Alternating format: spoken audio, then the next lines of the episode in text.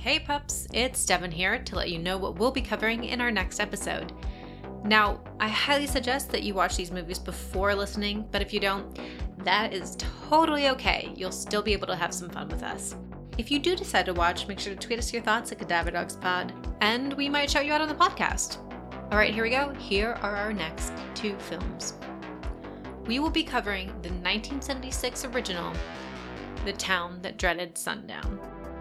This film has been claimed to be one of the original slasher movies.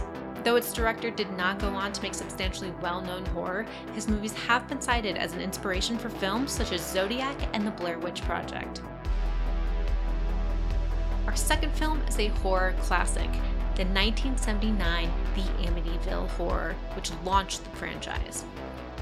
What do these films have in common? They're both inspired by true life events. The Town That Dreaded Sundown is based on the Texarkana Moonlight Murders, which were committed by a serial killer whose identity is still unknown to this day. While the Amityville Horror is based on the infamous Lutz family haunting in Long Island.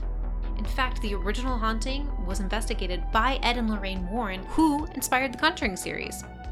We'll be questioning the morals and duties of the filmmakers who handled true stories.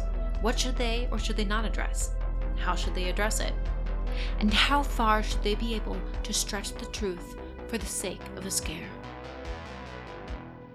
It's going to be a really exciting episode, and one that I hope that you guys will join us for. So, tune in next Thursday for another episode of Cadaver Dogs. And don't forget to let us know your thoughts by contacting us on social media at Cadaver Dogs Pod. Until next time, pups.